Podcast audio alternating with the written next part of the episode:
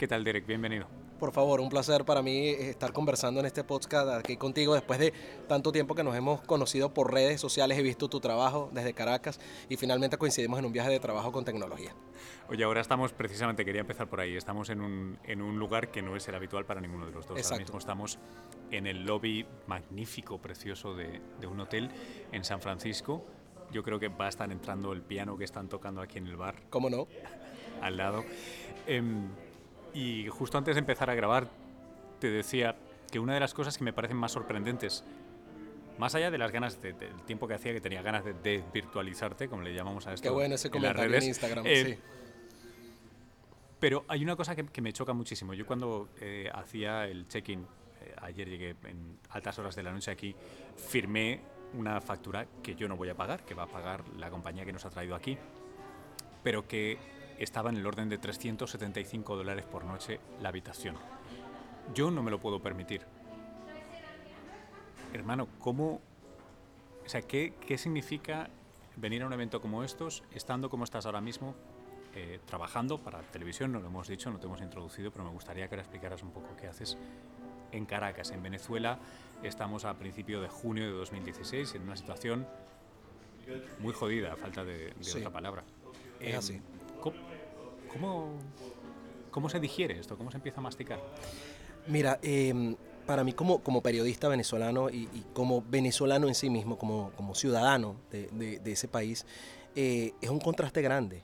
Y ese mismo contraste eh, de saber que muchas personas, incluidos eh, colegas periodistas que a lo mejor no tienen la oportunidad y la, y la dicha y quizá la suerte de, de como yo estar aquí, eh, hoy me hace valorarlo aún más, el doble.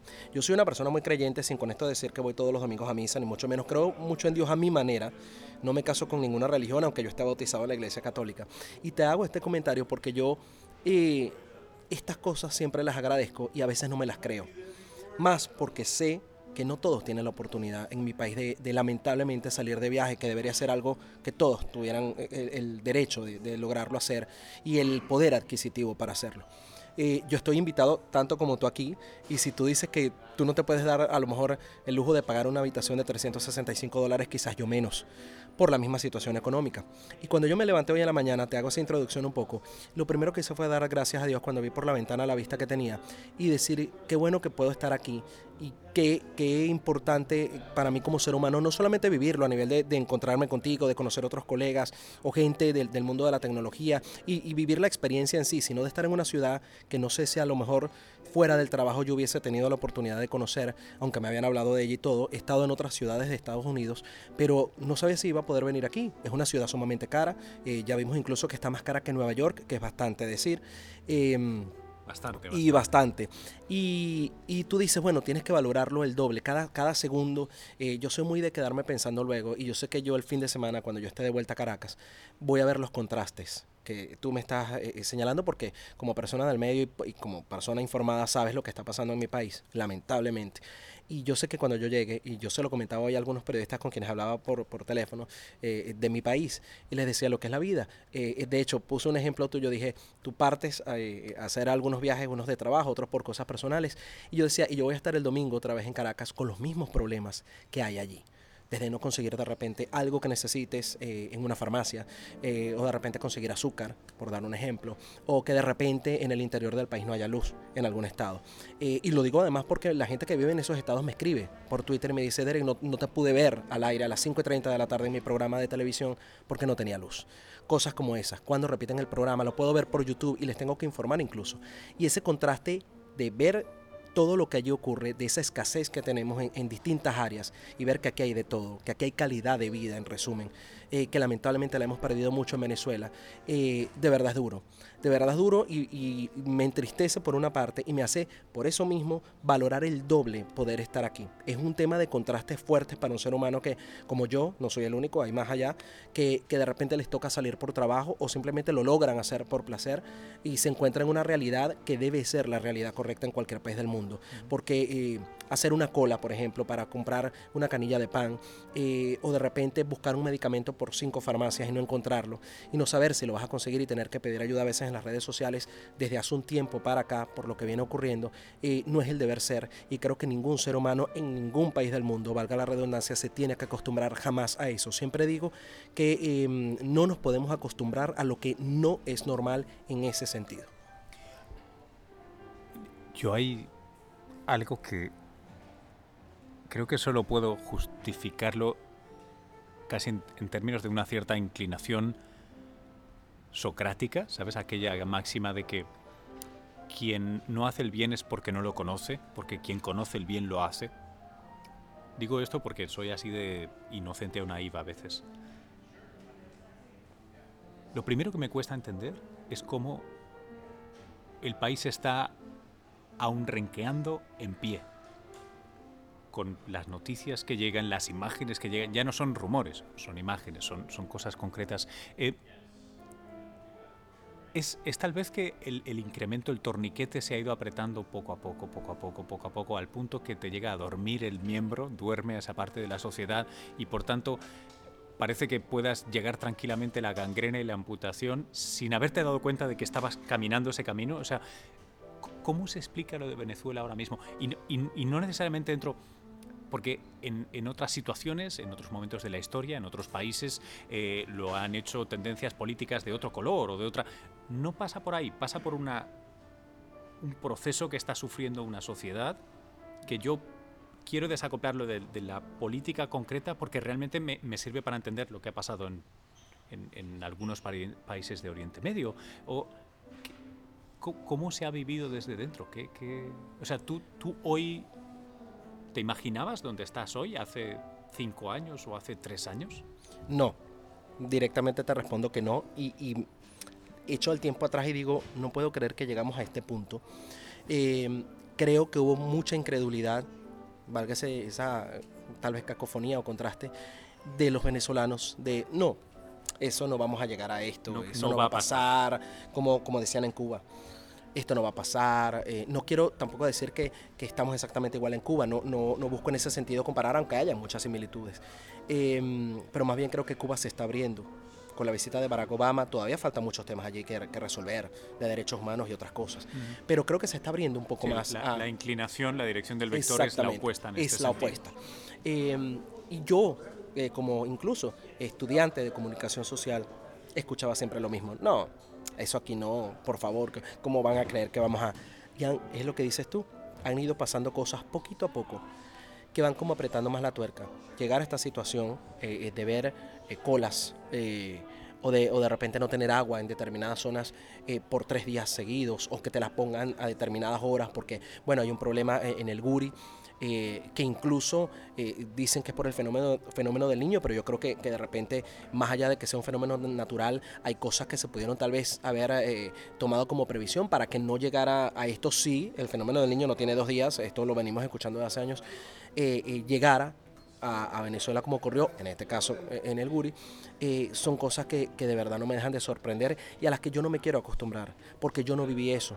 Yo no viví eso hace 15 años atrás eh, o hace hasta 6 años atrás. No, no veíamos esto. Entonces, no es algo a lo que yo me quiera acostumbrar y yo espero que, ningún venezolano quiera acostumbrarse a eso, porque uno tiene que vivir dignamente, más allá de que tengas eh, dinero o no tengas dinero, seas más humilde o tengas más dinero, seas clase media. Eh, pero yo creo que el ser humano en general, eh, sea del estrato social que sea, tiene que vivir con dignidad. Y es lo que siento que falta un poco ahorita, calidad de vida, para que las personas puedan desarrollar una vida normal y feliz, porque todo esto además trae siempre un componente de tristeza y de depresión en muchos casos. Lo sé porque además a veces yo puedo amanecer, un día triste por la misma situación, porque además soy de carne y hueso, no soy invencible ni mucho menos. Y cuando he comentado lo que me ha pasado a mí, no soy el único que le pasa. Me han dicho, no, yo también me sentí así el fin de semana, me siento un poco desanimado, un poco triste. Eh, alguna compañera, oye, estoy desanimada, eh, en la misma situación, porque repito, somos seres humanos y llega un momento en que por más que tú trates, el venezolano es un ser humano muy alegre por naturaleza y a veces hasta de las tragedias suele hacer chistes, sacar humor, etcétera. Pero creo que incluso llega un momento que ni eso lo logras, porque, porque es una situación diaria que estás viviendo y no ves que vaya mejorando, al menos todavía y de, la depresión a la, a la rabia, a la acción. O sea, la parte que no me explico es que millones de personas están en una situación, yo creo que indescriptible fuera de la realidad, fuera de vivirlas.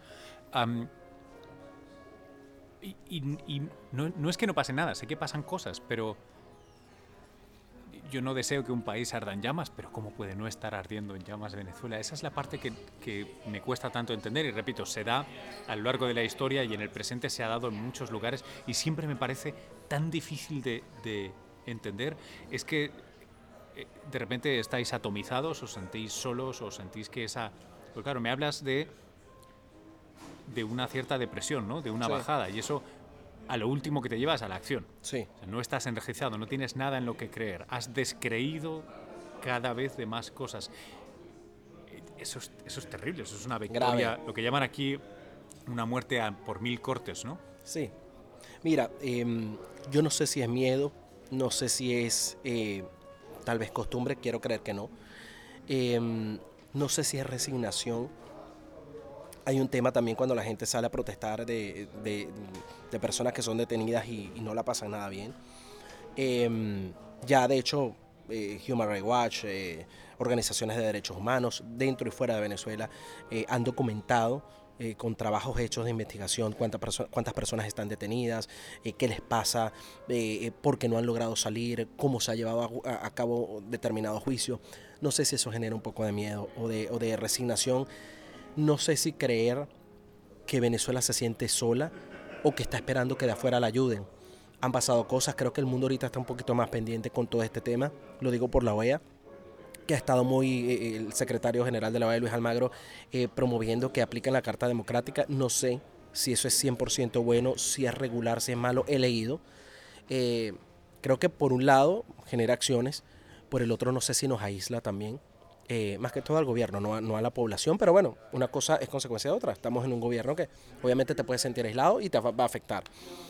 Eh, veo que los países se han pronunciado cada vez más con el tema Venezuela. Creo que ya se han dado cuenta un poco de, lo que viene pasando. No solamente eh, me refiero a gobiernos, personalidades del mundo artístico, deportivo. Por ejemplo, sé que hubo una recolecta de, de insumos para venezolanos en Miami hace pocos días y allí estaban Marc Anthony y Alejandro Sanz, que están muy pendientes eh, del tema Venezuela y se han pronunciado en sus momentos, sobre todo Alejandro Sanz. Entonces digo, bueno, hay algo, hay como un, despertar un poco o, o prestar un poco más de atención a Venezuela. No sé eh, cómo el venezolano puede tal vez bandear esto, porque tú dices, hay mucha gente que dice lo mismo, dice, oye, ¿cómo no, no ha ocurrido nada ahí?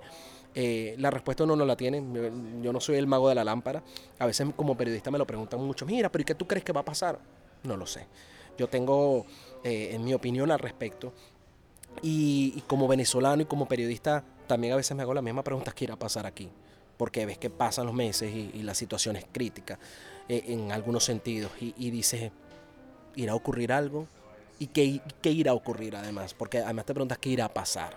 Es que lo, lo que sorprende mucho es que el nivel de deterioro de las infraestructuras, las industrias, la fuga de capital, de mal llamado capital humano, ¿no? de personas, sobre todo las personas que más oportunidades tienen. Es decir, hay gente como tú que con talento os decidís quedar allí. Pero yo conozco muchos venezolanos que con talento dicen, mira, ya no puedo más, y entonces me llevo yo y mi periodismo en muchos casos, científicos, conozco unos cuantos, médicos también, ingenieros también, gente que se va porque puede, porque hay mucha gente que no puede. Y entonces lo que hay es un efecto de empobrecimiento tremendo del país. Entonces es Es difícil. Mira, cómo reconstruir. cómo reconstruir. eh, yo soy, siento que las generaciones nuevas, por ejemplo, yo tengo familiares indirectos, eh, conocidos, el amigo del amigo, además de, mucho talento que se ha ido de mi generación, que me duele casi que todas las semanas, si no es alguien directamente conocido de mi parte, un amigo, una amiga, es, como te digo, el amigo del amigo, el primo de la amiga, eh, se van. Y siento que las generaciones más nuevas, en este caso quiero decir muchachos de 20, 21 años, no tienen ese sentido de arraigo por el país porque a lo mejor no ven futuro. Y se van sin extrañar nada. A mí me duele. A mí me duele ver eso. Eh, lo último que quisiera es irme de mi país. No me gustaría. Eh, yo me siento cómodo en un sentido de la palabra allí, pero ya he pensado en irme. Lo he pensado, me da un poco de miedo, porque la situación no es tan sencilla. He visto mucha gente que le ha ido bien, no es la, la mayoritaria, el grosor de gente que le va bien, y he visto mucha gente que sí tiene ya calidad de vida, pero pasa trabajo. Porque tú te vas siendo periodista, productor, eh, economista, etcétera, y a lo mejor te toca llegar y trabajar de mesero. Eh, y no quiero con esto decir que, que es una profesión que, que no es digna, pero te toca trabajar en cosas a las que tú no te preparaste y con las que tú no soñabas hacer. Entonces llegas a, un país extraño, con una cultura que no es la tuya, siempre vas a ser un extranjero. Y en ese sentido es duro saber de gente que está eh, en ciudades determinadas. Bueno, tengo gente en toda Latinoamérica prácticamente y, y, parte de Europa y Estados Unidos. Y algunos mientras les salen los papeles para estar eh, o tener derecho a la residencia o el trabajo, tienen que trabajar en lo que haya. Y yo no, me costó mucho llegar a donde estoy. Eh, yo solito le tuve que echar pichón, como dice uno coloquialmente hablando en mi país, con ayuda así de gente que me encontré en el camino valiosísima y de la que siempre voy a estar agradecido. Pero yo digo, caramba, llegar a otro país y empezar desde cero, me cuesta. Me cuesta, a lo mejor hay gente que es más valiente y no le importa. Yo lo pienso. Y no te digo con esto que no lo vaya a hacer a lo mejor, si las cosas no mejoran. Pero es algo a lo que me pongo a pensar a veces y me da, me da miedo. Digo, no sé cómo me va a tocar en esa ruleta rusa. Si me va a ir bien, si la voy a pegar, si voy a tener que pasar un poco de trabajo para lograr el éxito. No sé, he visto todas las historias, te las tengo habidas y por haber y, y es difícil para uno como profesional eh, pensar eso y pasar por eso. A veces te lo digo, me provoca salir corriendo. Eh, otras veces pienso un poco más con cabeza fría, digo, vamos a ver, pero no es sencillo. Y sé que como yo, están muchos en mi país pensando lo mismo, profesionales con talento. Una, una cosa más que, que, me da siempre vueltas en la cabeza cuando pienso en Venezuela es un, una de las virtudes, e, extrañamente la voy a llamar virtud, pero una de las virtudes de toda esta historia es que no ha sido en extremo violenta en ningún momento. Eh, cuando empezó el chavismo, bueno, hubo, hubo algún momento de dudosa política, pero, pero fue un proceso bajo una constitución, político, con unas elecciones, incluso, y por ahora muy al límite, pero, pero el proceso de Maduro sigue estando amparado en una cierta legalidad, etcétera, etcétera.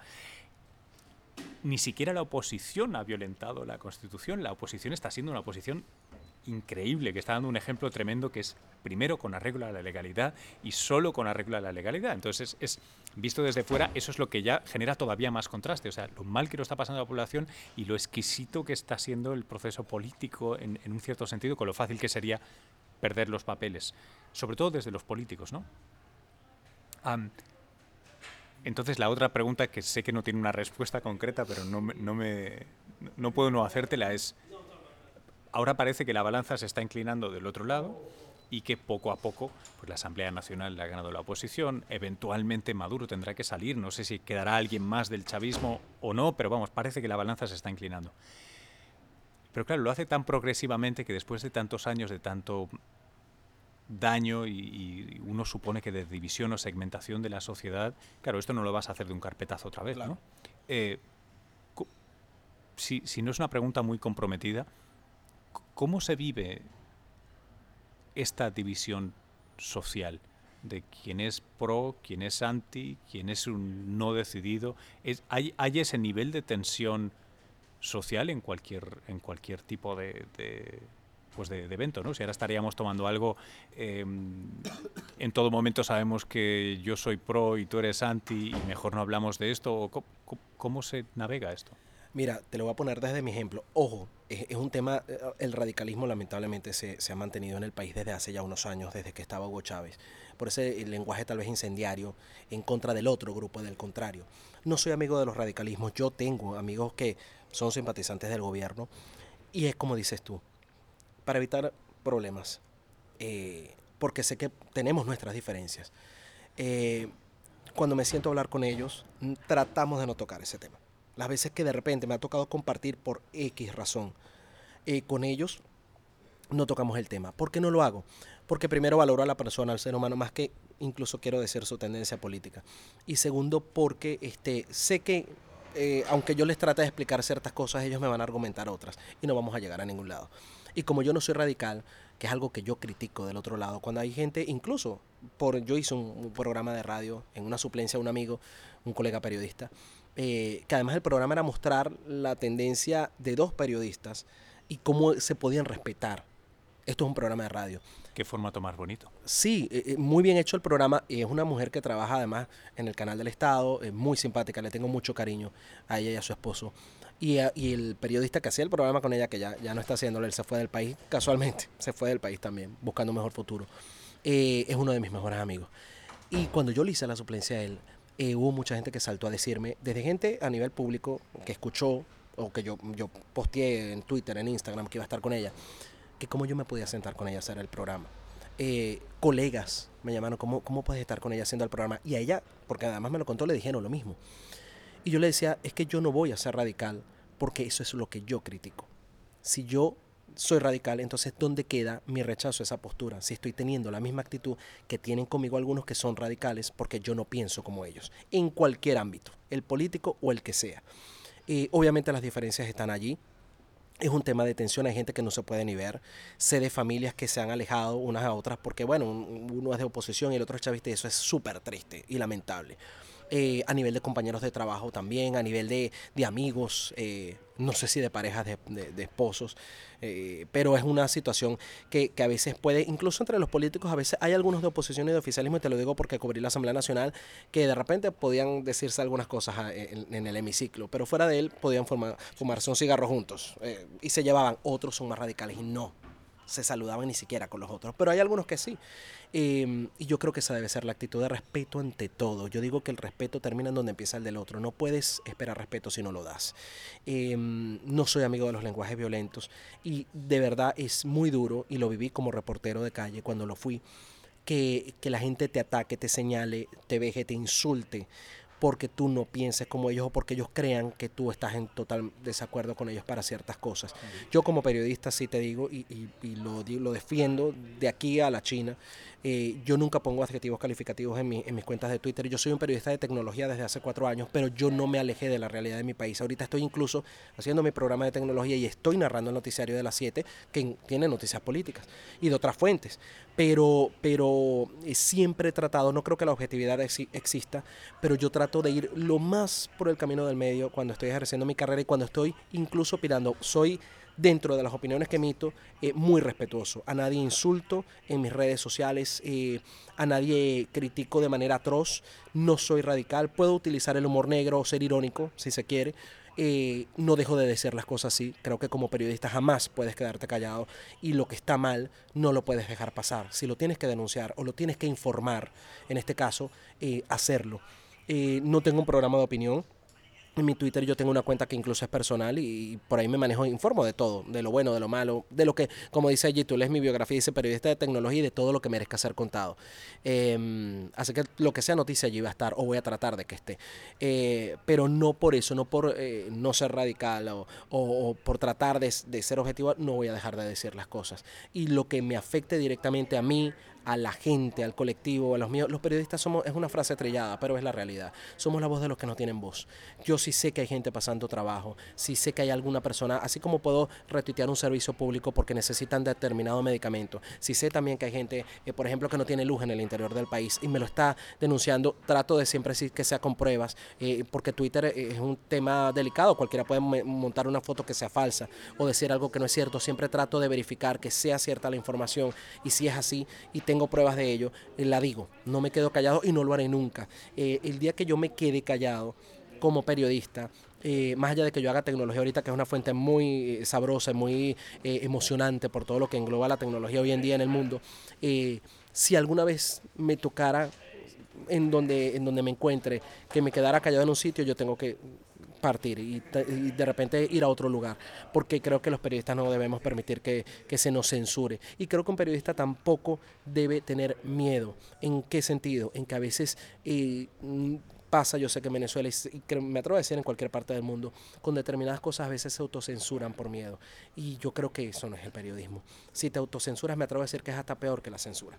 Este, con respeto, sí, sin insultar a nadie, sin ser radical, sin, sin caer en, cosas que no se deben, en vicios tal vez de la, del mismo ser humano y de, de, la carrera, tú tienes que decir las cosas. Y eso es lo que yo voy a mantener siempre, a Dios gracias, a mí siempre se me ha respetado en mi lugar de trabajo, en todos los que he estado, eh, mi forma de pensar, eh, lo que informo, lo que digo eh, y cómo me manejo. Nunca hasta ahorita, a Dios gracias y espero nunca pase, me han dicho por qué colocaste esto, por qué dijiste aquello, no debes decir esto, o yo por miedo decir, no, esto no lo voy a nombrar porque no vaya, no, lo he, he, podido trabajar con total libertad, hablo por mí eh, y espero que pueda seguir siendo siempre así en donde me encuentre y en el país que esté, sea mi país, porque siga allí trabajando o sea en cualquier otro o en el ámbito que esté. Pues ojalá, ojalá sea así porque yo, eh, disclaimer, como le llaman aquí, claro, yo, yo estoy en un medio que ahora mismo, por ejemplo, en Venezuela no, no se ve, no, no se, ve, no se puede ver, está eliminado, Rechazo que es NTN 24. Sí. Pero bueno, eh, en fin, ¿sabes? Como colofón a todo esto, diría que la cosa que más me llena de esperanza a mí con respecto a Venezuela, sea con el color político que sea, es siempre que hablo con venezolanos, los huevos que le echáis a la, de verdad, ¿eh? la gente que estáis lejos de los extremos, en pro de la convivencia, para mí, para mí es una lección de la que se habla desgraciadamente poco. Se habla mucho de las salidas de todo, ¿no? de sí. unos y otros, sobre todo unos y también otros.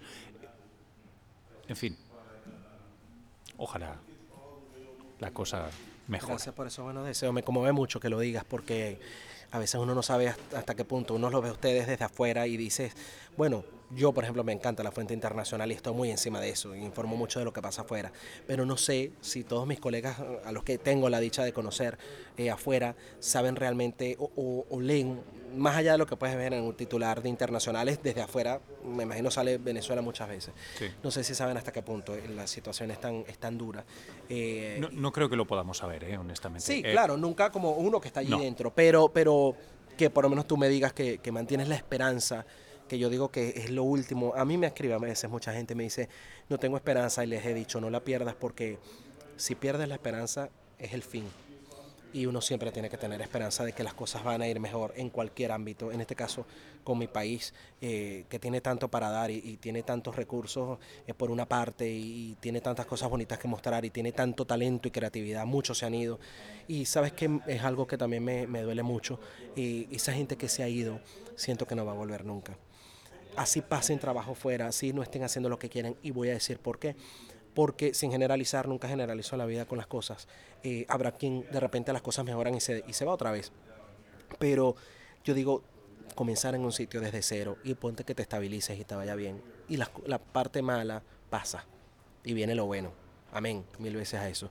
Eh, yo digo, ya te estabilizaste en un sitio. Tú no te vas a devolver otra y vez para que volver, volver a empezar, a empezar porque además quien se fue, en fin, no, claro. no, no es una situación Entonces, nada sencilla. duele porque además cuando tú ves, por ejemplo, que tienes amigos a quienes quieres mucho, eh, compañeros con los que trabajaste, familia, eh, fuera del país, eh, grupos de gente que está regada. Eh, yo tengo un grupo del colegio de cuando yo estudié y cuando nos reencontramos todos, hicimos un grupo en WhatsApp. eh, puedo decir que de 20 al menos eh, o un poco más, de 30, al menos 20 estaban fuera. Y yo no lo sabía. ¿Por qué? Por Facebook te enteras, pero bueno, me, te, me terminé de poner al día en el, en el, WhatsApp. Y dije, Dios mío, no o sea, todos regados. Y no van a, ¿cómo, ¿Cómo unificas toda esa gente otra vez en un mismo país? Cada quien ya está desarrollando su vida, está haciendo su vida en otra nación y, y irán de visita, tal vez. Habrá uno que otro que se devuelva pero, pero ya quedan regados y ya es un talento humano, además no solamente por el tema de Venezuela, sino por, por la profesión que pueden ejercer, médico, periodista, cuántos médicos se han ido del país. Y tú dices cualquier cantidad y dices ya no van a volver. Y, y eso duele mucho, a mí me duele mucho el país y, y lo digo con, con de verdad un nudo en la garganta porque no es fácil lo que nos está tocando vivir y los que estamos allá adentro todavía eh, hacemos un, un esfuerzo, como tú lo dijiste, un esfuerzo doble porque trabajamos y tratamos de estar lo más animados posibles, aunque tengas el viento en contra y, tengas un monstruo de mil cabezas que te acecha por un lado o por otro, y tú tratas de esquivar. Yo quiero animar a quien esté escuchando esto y no haya llegado a ello porque te sigue a ti, que tienes muchos más seguidores que yo, así que van a ser los menos de quienes escuchen esto, eh, pero a que se asomen a una ventana tal vez diferente a Venezuela a través de tus cuentas de Twitter e Instagram. Y de verdad esto no es una promoción, ¿eh? Eh, esto es, os animo de verdad a que os asoméis de otra manera a lo que sucede en Venezuela, porque todos leemos los periódicos, todos creo que tiene mucho valor asomarse, eh, verlo desde ese punto de vista, que además no está teñido políticamente y que es tan interesante. Compárteme tus cuentas. Mira, en Twitter es arroba Derek B, eh, con CK y B alta. En Instagram es Derek Blanco. Y en Snapchat es Derek B11, con el número 11 allí al final. Vale, Snapchat yo lo estoy probando, pero no estoy ahí Yo todavía. Te a manejarlo. Estaré en algún te, vas, momento. te vas a reír después para ponerle un poco, porque ya me estoy, ya me estoy poniendo más sentimental con el tema de mi país que me duele mucho. Pero, pero bueno, por ahí, ahí van a ver eh, en estos días, eh, para cerrar ya, porque sé que vas terminando, y me dijo alguien eh, que cómo yo le hacía para estar siempre de buen humor. Me lo dijo en el Instagram, porque puse algo echando broma. Trato, ese, es- eso, así trato de contrarrestar. La gente a veces me puede ver riéndome y no sabe qué problema tengo o eh, que estoy deprimido. Trato siempre de sacar el humor porque, porque si no siento que colapso. Y le dije, tratamos de, le pongo el doble, le dije, no creas que es fácil, pero, pero no puedo decaer. Y me lo dijo porque vio, me vio echando broma de verdad en el Snapchat, creo, en el Instagram, y me dijo de verdad, una seguidora, me dijo, de verdad te, te admiro, no sé cómo le haces para estar siempre alegre, y, y le dije eso. Creo que, que tenemos que tratar de mantenernos animados sin dejar con esto de estar alertas, pero sacar ánimo, porque si no colapsas y la vida es una sola, y como dice Juanes, es un ratico, se va muy rápido. Gracias, Derek. Gracias a ti, de verdad, un honor que me hayas entrevistado. siempre te sigo, eh, te veo lamentablemente ya no como quisiera en Venezuela porque eh, una medida que rechazo siempre con un medio de comunicación lo saquen del aire. Eh, eso para mí es inobjetable, no hay razón para ello. Y NTN 24 salió de la señal de las cableras eh, por una decisión del gobierno. No te vimos más después que te veíamos a diario todas las tardes. Eh, muchas notas, debo decir públicamente.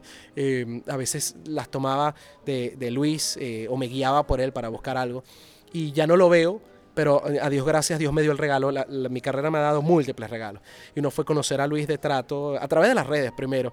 Eh, siempre te agradezco tu, tu humildad, tu sencillez, lo dije en una foto que nos tomamos hoy en la tarde, y que nos conociéramos hoy aquí en persona. Eh, bueno, es un regalo Eso más de bien, tecnología. Eso está muy bien. De verdad, gracias gracias por estar pendiente del país, gracias por la entrevista. Y bueno, a toda la gente que nos está escuchando, eh, mi respeto, gracias por, por estar allí. Y si me siguen, bienvenidos, con todo gusto les contesto por las redes y estamos en comunicación. Venga, nos vamos a cenar algo por San Francisco. Por favor, hay que aprovechar el- las horas que estamos aquí. Vamos. Un abrazo.